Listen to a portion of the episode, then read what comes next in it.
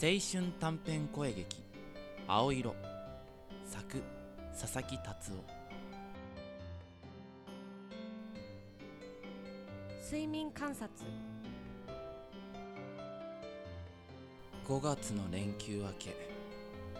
久しぶりの学校生活の憂鬱をかみしめながら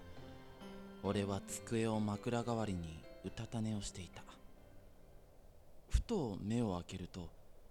隣の席の夏希がこっちをじっと見ていた渡部寝てないよいやつうかそんなまじまじ見られてたら全然眠れないっていうか見てないよこれは観察しているのです観察そう観察どう違うんだよじーじーお前なシャーロック・ホームズを読めばわかる 渡部も読もう遠慮しとく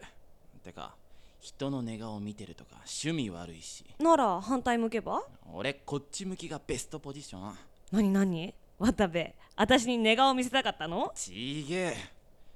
俺は諦めて反対を向いて再び寝ようとしただけどやっぱり寝心地が悪くてすぐに元に戻した 笑うな渡部よっぽど私に寝顔観察されたいんだねだからちげえ遠慮することないよ分かった本貸せんシャーロック・ホームズ俺も読むからやった夏希の作戦勝ちだくそー